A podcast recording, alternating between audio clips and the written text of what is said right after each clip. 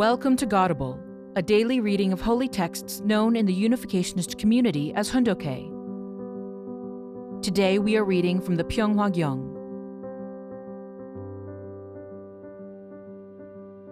Pyeonghwa Gyeong, Book 4 The True Family Movement.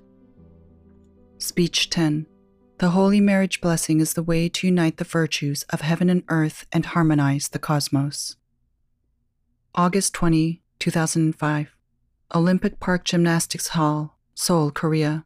First anniversary of the coronation of the King of Peace. Respected guests from home and abroad, and beloved blessed families, I would like to express my deepest gratitude for the work you are doing in many places around the world to establish God's homeland and bring peace to humanity. We are gathered here today to commemorate the historic days in 2004 when ceremonies were held at venues on both Capitol Hill in the United States and at the National Assembly in Korea, honoring me with the coronation as King of Peace. As it happens, this is also the 20th anniversary of the day I was freed from Danbury Prison in the United States, after having achieved a victory despite the difficulties of incarceration there. That was the last of six times in my life that I had been imprisoned each time as a result of persecution and unjust accusations. On this meaningful day, I would like to convey to you Heaven's message concerning the significance and value of the Holy Marriage Blessing.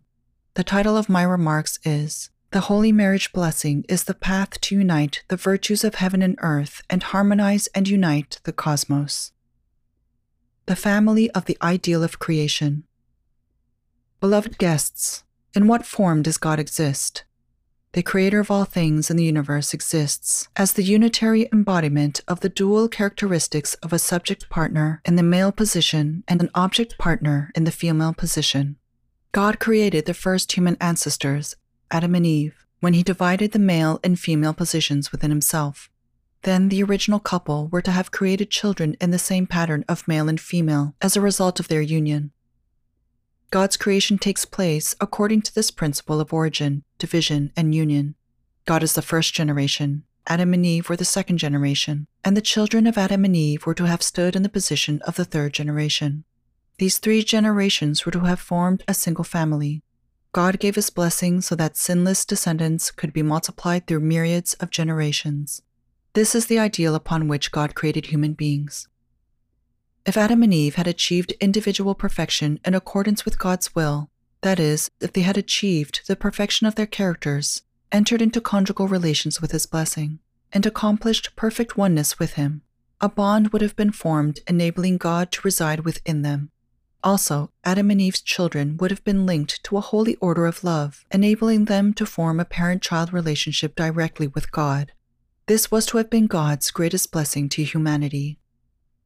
In general terms, to bless someone means to pray for their good fortune. What then is the zenith, the apex of good fortune? What is the most precious aspect of good fortune? It is not money, fame, power, or knowledge. If Adam and Eve had only been able to marry with God's blessing and to multiply sinless children, this would have been the most precious of all blessings. All creation would have responded with joy, and it would have been the day of God's greatest joy as well.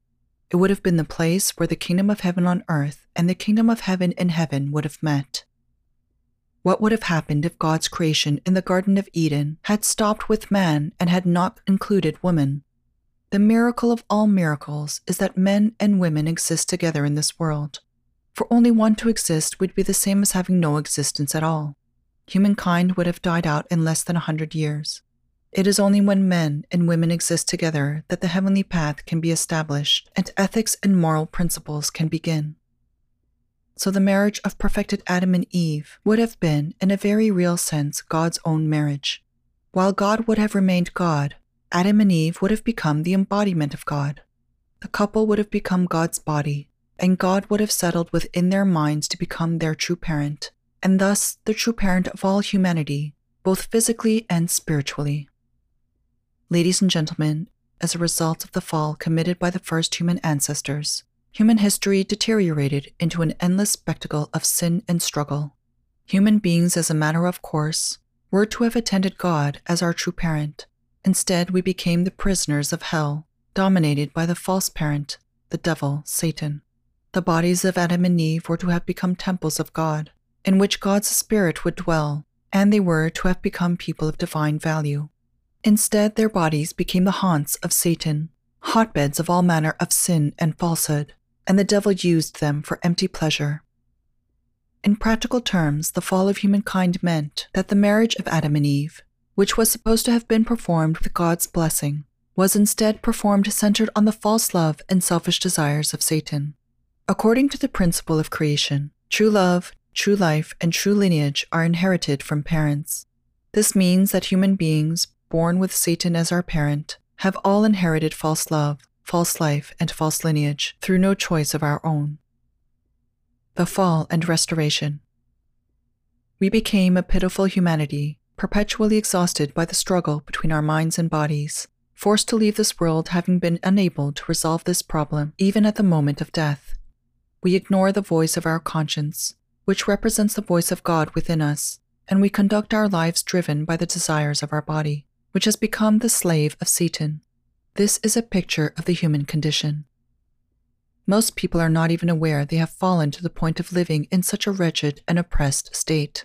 They look around and see that others are like them, so they think it is quite natural to appear to be able to see, when in fact they are blind.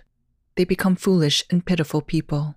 How much longer will we live oblivious to this tragedy? In principle, the person who causes a problem is responsible to resolve it. So, because humanity fell by false love, we have to eradicate false love, even to its last vestige. On that foundation, we need to receive the holy marriage blessing and set out to build true families centering on God's true love. In this way, we need to put down true roots that will enable us to multiply true descendants, generation after generation. However, this is not something that one can achieve just by wishing for it. Is it not true that during the tens of thousands of years since the beginning of human history, no one has been able to achieve this state and save humanity from evil and sin. The many religions that have risen and fallen over the course of history have done their best to achieve this goal, yet even they have been unable to overcome the debilitation of fallen nature and have either failed or been forced to take detours. God is a parent of true love. God gave Jesus the status of his only begotten Son and made himself incarnate on this earth, as he had originally intended to do through Adam and Eve. Jesus came with the mission of the Savior and Messiah and dedicated his life of 33 years to bringing about the will of heaven. Yet in the end, even he passed away, midway through his course, as a sacrifice on the cross. I am not attributing any failure to Jesus himself. Jesus, who was the perfect human being, or second Adam, searched earnestly for his bride. Although heaven had prepared Judaism and Israel for thousands of years, the people of Israel were unable to understand heaven's will regarding Jesus, and their ignorance forced him to go the way of the cross. Jesus was the incarnation of heaven's seed of true love, sinless and pure, yet in the end, he had to return to heaven without being able to plant that seed on this earth. Jesus came to find a bride on earth, hold the marriage of the Lamb in the presence of both heaven and earth, establish a family of true love, and to multiply heaven's sinless and true lineage. Yet this mission was blocked midway through his course.